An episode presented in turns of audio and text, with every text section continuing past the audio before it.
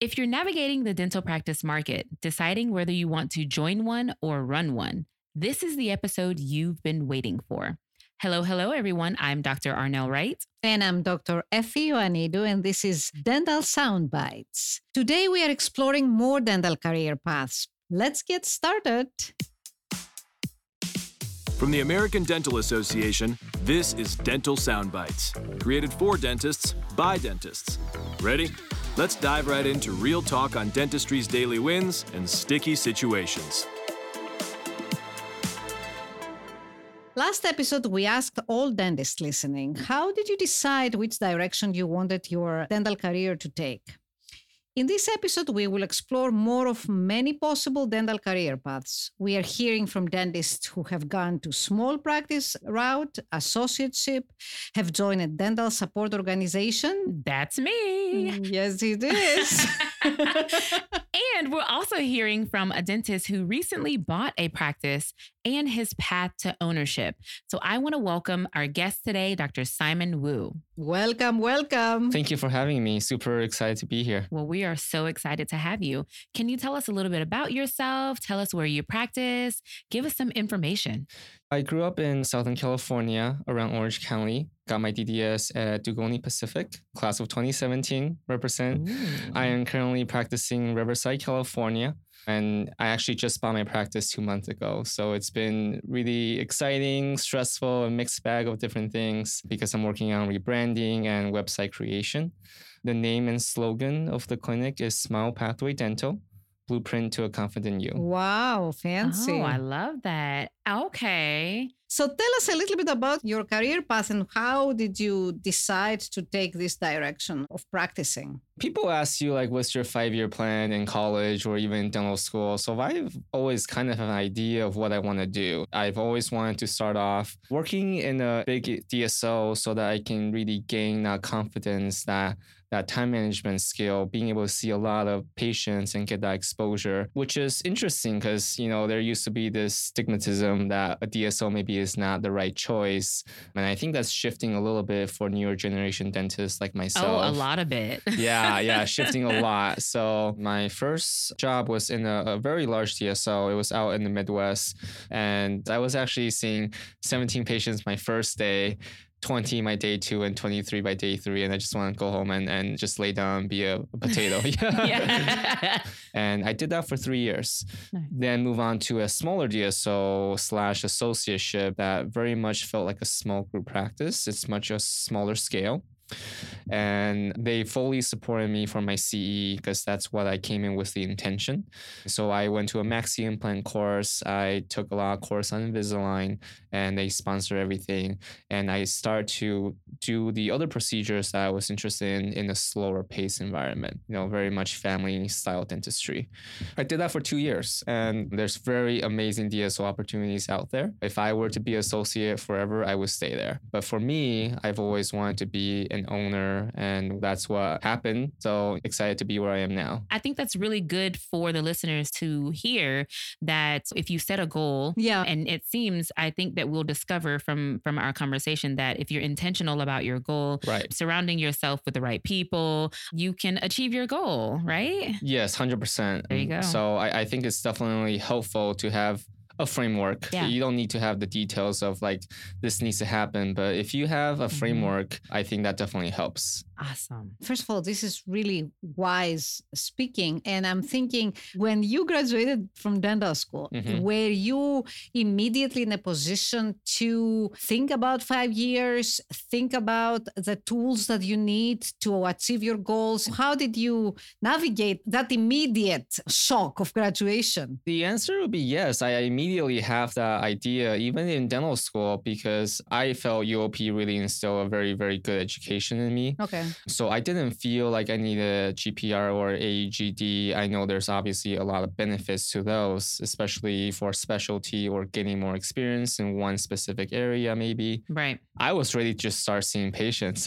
uh, I've always focused on the hand skill rather than didactic in dental school. Mm-hmm. It's really cool going from seeing three, four patients a day day to seeing 10, 20, 25. Yeah. I've always been very goal driven. I know I don't want to be an associate forever. And I guess a part of why I got into dentistry is I know that dentistry provides you avenue to be a business owner. Uh, So, so you've always wanted to be a business owner. Yeah, a part of me is definitely interested in the business and management side of things. That's definitely one of the influence. hmm Can you expound a little bit more about just being on the path? You've experienced both as being the associate and practice ownership now. Is there anything deeper that helped you make the career switch? Yeah, definitely. At the end of the day, as a business owner, you make the decisions from top down, right? You dictate day to day operation, the kind of culture you want to foster, which there's a big emphasis on now, uh, the type of material you use. Because I didn't think of this before, but I feel like dentists is a very picky breed. Like th- there's specific things you like, and you like it that way. and so, you know, you practice longer, you get more picky, and you just want to make those small, detailed decisions. Yeah. I'm impressed by the fact that you felt prepared, which is great. Mhm. And so it's- there are certain requirements of training, I guess. How do you start? And this question will definitely benefit dental students Yeah. or recent graduates. So, how do you do this? Yes. it's definitely very daunting and exciting at the same time once you know you want to make that step. And sometimes you can start looking even if you're not fully committed because it's not like just because you're looking doesn't mean you have to do it. So, you know, I want to put that out there. You know, I'm really fortunate to have a lot of friends and colleagues who are also practice owner. So I would say your connections are super important. Asking your friends and professors that done that so that they can give you the resources they have. Podcasts such as this one is super helpful. Dental podcasts that really gave me a lot of information on this is how you look at a P&L. This is things you want to look for in office and making sure that it's healthy, you know, different metrics. You can talk to your local brokers. Sometimes banks will know and work with different dentists. And I actually found mine through Google search. So I was just Google searching. um, University you of Google. Oh my Yeah, I gosh. Talk about the it. best. yeah, I just Google search like dental practice or dental broker near me. And I was actually working in the Midwest, Wisconsin at the time. So I wasn't sure if I wanted to move back to California. I was looking at both locations. And that's where I found the ADA practice transition department. Adapt is sometimes it's referred to as adapt, just for our listeners out there. Nice. Yes. And that was really cool Mhm. because when I first got introduced to it, there's a lot of filters and details you can add in, such as, you know, zip code, you're interested in finding a practice, you can search by radius, you can search by different parameters, such as what kind of insurance this office takes and how many operatories, you know, just the fine details. And Mhm. so I actually enter in like multiple zip code locations I'm, I'm willing to entertain within like, I don't know, 25, 50 mile radius and adapt, get to work. and you go. so I actually did it, I think, November of last year. And all the offices that basically adapt connected me as a buyer with other seller who is using the same service. So sellers and buyer both go to this program and put in their information and they just match you. And so i had multiple meetings with potential sellers and i toured their office and had a conversation and they were all really cool. So that's how mm-hmm. i ultimately found my practice in riverside california. So, the ADA is a matchmaker. Yes. Kudos to the ADA, right? yes That's amazing. this is an amazing resource. And I'm not sure if many people know. I mean, this is super informative. And the way that you present it, it really helps you make an informed decision comparing two different geographic locations simultaneously. I mean, this is amazing. yeah, I have my parameters that I want to search for and my deal breakers, and using Adapt allow me to narrow that down and sift through all the information a lot easier. That's really great. So, if like Dr. Wu, you're considering buying a practice, we will include a link in the show notes to our ADA practice transition tools that will help you buy or sell a practice, find a job, or even hire an associate. Nice, nice. Nice. Is there anything that you miss from being an associate in the DSO to now being an owner? Anything that you can share? Like, what's the biggest change? I'm sure there's several things that you can discuss with our listeners. Oh yeah, I definitely miss going home on time. Time. Let's start with that. it's it's been a little crazy the first two three months of ownership, and that's obviously completely normal with any business. I would say the biggest change is definitely your mentality in the way you approach the practice and your patients, because you know at the end of the day, like everything falls on you as opposed to you know being an associateship mm-hmm. you know there's always kind of a safety net mm-hmm. right there's there's there's a whole system there's the upper management there's you know clinical director. Mm-hmm. That's a big difference. The other one is you have to wear so many more hats. You know, we're always used to being the clinician in the office, maybe the leader, the manager duty.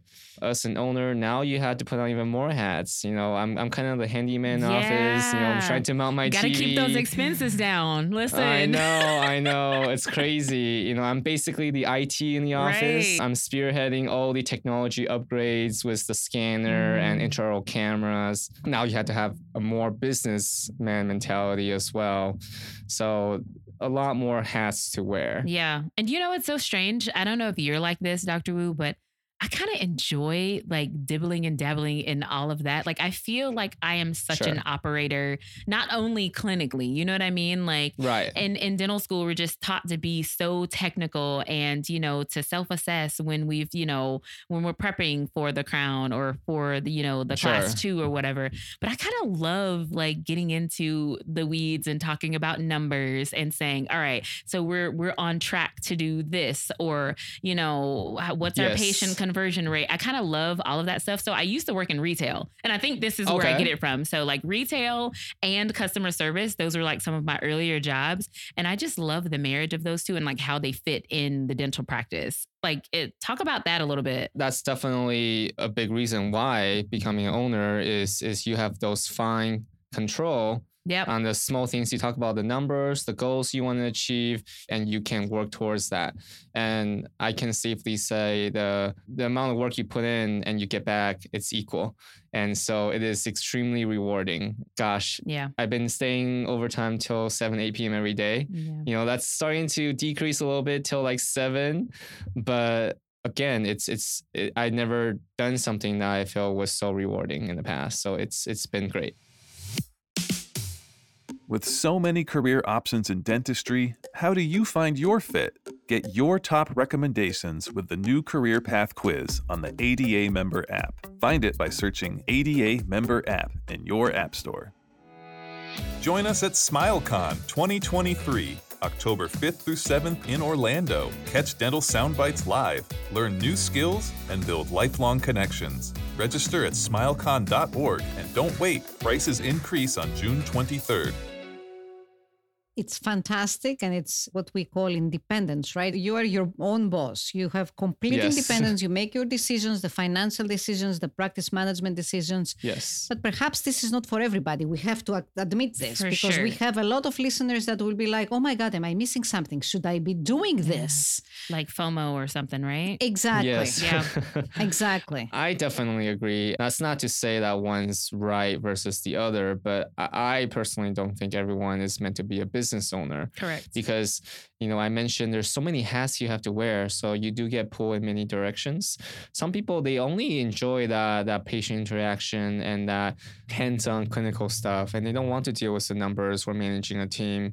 And at the end of the day, if if you're not going home feeling like you had a good day of work and you're stressed out all the time, then that's not good for your mental health either. Uh, yeah, I'm so glad you brought that up because I was gonna say like it's it's so important for us to pour into our practices, but then you also have to try and refill your own cup. So yep. for all of our listeners out there, we are also big on wellness and we want, you know, we want everybody to have like a very balanced life as best as you can. There's gonna be some times where you have to do it a little bit more more. And I'm so glad to know that, you know, you're able to balance it and see when you should be going home a little bit earlier. And and right. some of that is, and you may be able to speak to this, some of that may be delegating a little bit more duties now that you have built that culture and you've set the expectation. Now you can kind of pass along this set of responsibilities or duties to someone on your team to kind of help lighten that load for you. Oh, definitely. Yeah. I'm, I'm all about delegation whenever, whenever that's possible. You I mean, obviously to. you need to build that trust, right? Right? For sure.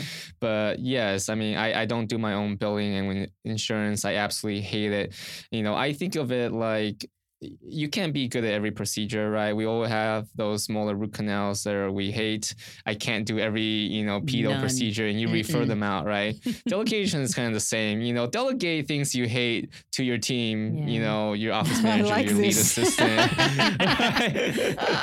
or, because, or, uh, or better yet, like you can delegate the things that like okay, so like remove yourself from the things that someone may be able to do better than you so that you Yeah. can focus on the things that you That do better. too. There you go.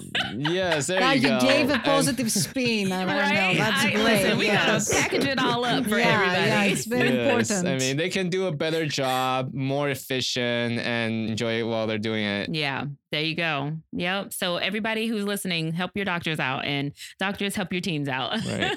At this time, we're going to take a little transition and we want to hear from another dentist about their career path and then we can do a little bit of chit chat about it. So here's Dr. Riley Schaff on what it's like to be in a small group practice. My name is Riley Schaff, and I'm a general dentist in Ann Arbor, Michigan. I love dentistry because there's the possibility for so much variety. I'm a member of a small group practice, and I think small group practice really gives you the best of both worlds. You get the benefits of owning your own practice, those that are financial, the control of your lifestyle. I get to still be my own boss, get to make decisions in my practice exactly the way I want to. But my colleagues bring a different perspective to treatment planning and to business ownership, and we get to split some of those responsibilities based on our skill sets. To be able to split those responsibilities amongst people that you trust is really a wonderful thing. Go on vacation, I don't have to worry about my office. I know my two partners have things held down. It's really nice to not have to worry when I'm away. I like my partners immensely. Small group practice is really a great option because it gives you some more flexibility, but still has a lot of the benefits that we see with private practice ownership.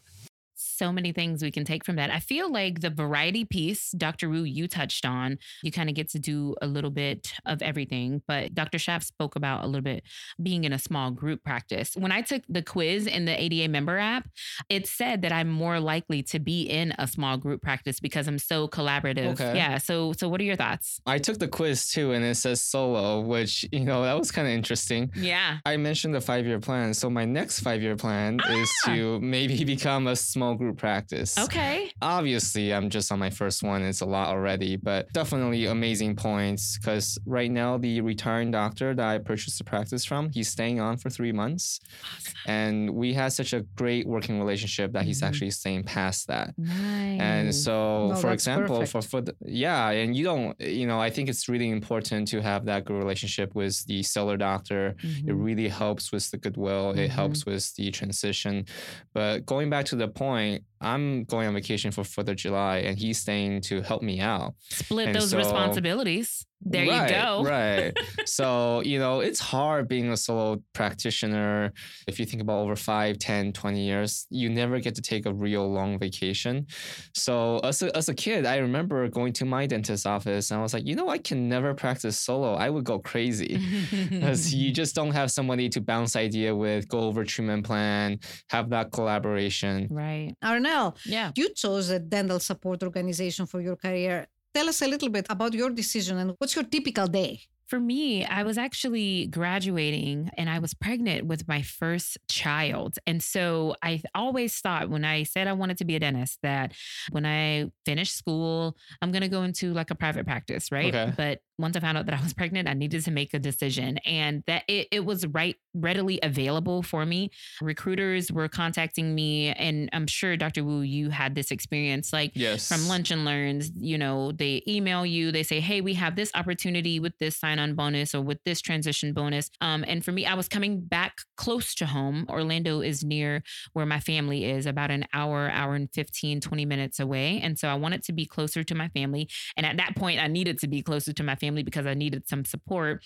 And so i started with the dso i stayed with them for four years before i transitioned into another one which is where i currently am. And for me it's just been about not having like the overhead. And and surprisingly now that i'm further along in my career i do want to explore ownership. One of the things that has kind of made me pause before going into ownership is making sure that I can finish what I start. So making sure that I know certain things. And so so I, I may be in my own way. So for everybody out there listening, don't DM me, but maybe you can DM me some people to contact. But I just kind of like to know like all of the ins and outs. And so I can sometimes be a little bit slowful just because I, uh, I should say deliberate actually. But a typical day for me is less, I don't see a million patients a day. I'm more of a chatty Cathy. I want to get to know my patients. I want to know if they're a good patient for me to say yes to or say no to. So, and in fact, I'm training my team to kind of be an extension of me. Like when I'm not in the room, like what are the things that I'm going to ask? Like, how am I going to manage those expectations? So I'm seeing patients. See, you um, delegate. Um, yeah, I do. yeah. Listen, I, I, I delegate. Like this is something that I've gotten really, really good at is like delegating because I know that if I do want to like be more clinically confident, somebody else has to be having certain conversations right. or answering certain questions, providing post op instructions. And I read the room very well. So there are certain patients who they only want to hear it from me. And so when I see them on the schedule, I'm just like, you guys just come and get me, give me a sticky note, let me know when they're there so that I can come and give this person my attention so that they don't feel like they're just being shuffled aside. Because when people come to like corporate, is what, you know, even the patients refer to it as, they kind of just feel like they're just a number. And so I've been trying to be really diligent about like I don't want my patients to feel like they're a number in just like a chain and like we're just pushing them through. That's really nice. Yeah, that's definitely a feedback from patient. But I know there's DSO yeah. out there who, you know, are in your situation that really yeah. caters to the patient and make them feel like a private small group yeah. practice and there are DSO out there that you know it maybe didn't do as good of a job with that. Yeah. It's that autonomy piece. I think you might have mentioned it dr wu like okay as a private practice owner you kind of get to do whatever you want. Luckily for me i haven't had the experience where there's been someone like breathing down my neck saying you need to prep this crown. Sure. like that does not work for me. Like for I, I don't know. It just does not work for me. It'd be crazy because I actually have a lot of friends who has that exact no. experience where there's somebody standing there saying, "Do this prep in 45 minutes." I I, I have friends who had that experience. Yeah. I never personally have. You know, I, I, just that would not that would not mm. work with my mm. personality as well. So, you know, there are a lot of DSO out there who guarantee you full autonomy, and and my DSO experience provided that which is cool. And you know what? I think that this is what's happening in the transition because we heard from season one when we spoke to Marko, the HPI data that the landscape is changing. So I think that the DSOs or, or the leadership within these organizations, they're starting to get the picture that the doctors need the autonomy. The yes. doctors need to be able to be at the helm, like driving the ship to be honest with you. I think they're starting to figure it out. You know, there are good and bad in every field, in every mode of practice, right? Yes. In medicine and dentistry. For sure. But I think what you bring up is important, the fact that you you get your autonomy and you can make your own decisions, but but also to be within the philosophy of the practice because you cannot divert completely and then yeah, expect sure. to be part of the team, right? Right, yeah. right. I'm sure it's a very thin balance, but if the listeners are wise as you both are, then I'm sure that they can navigate either a DSO or a small group practice, either or. And Dr. Ra, you mentioned about being deliberate, and I think that's the right approach. I mean, it's it's a big decision. So, you know, I wanted to reiterate that just because you're looking doesn't mean you have to commit, right? And so so to not put so much pressure on yourself, because I started by just looking on Google and look yeah. at where I am. So, you, you, know, it's not like just because you visit an office, you had to buy it. And podcasts like this was so instrumental for me when I was looking and learning because I didn't know anything about the business side. And when I started listening to podcasts, that got me learning more and that kind of fueled the motivation and saying, hey, I think I can do this. I love that on the next Dental Soundbites. Some big life changes are planned, and others come out of nowhere. Next, we'll be talking about what you can do today to prepare your career and your life for these moments. Whether you're planning for a significant life event or simply wanting to be prepared for whatever comes your way, this episode has the insights and advice you need to take control of your future.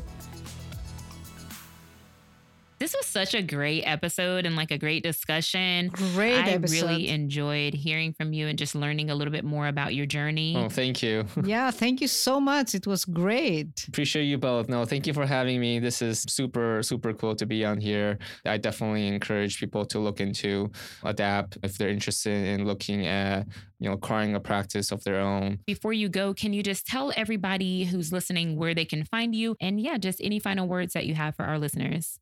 Yeah, so the practice name again is Smile Pathway Dental. We are in Riverside, California, and the email is actually smilepathwaydental at gmail.com people can email me if they have any questions, if they want to connect about the podcast I listen to, you know, how to start jump starting that process and, and learning the P&Ls and things like that. Awesome. Awesome. This is great. You should start your own podcast. hey, you just this is my first podcast. Listen. Yeah. yeah. Got a lot of things to do.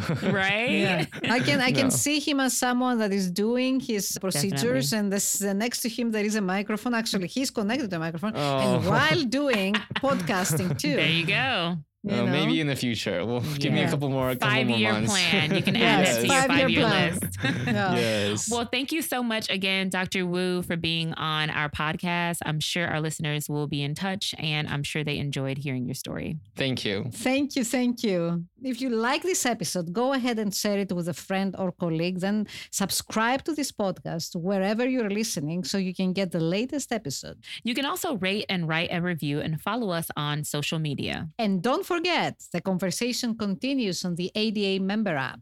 This episode's bonus content, what you didn't hear on the show. Thank you for joining us. Dental Soundbites is an American Dental Association podcast. You can also find this show, resources, and more on the ADA member app and online at ada.org/podcast.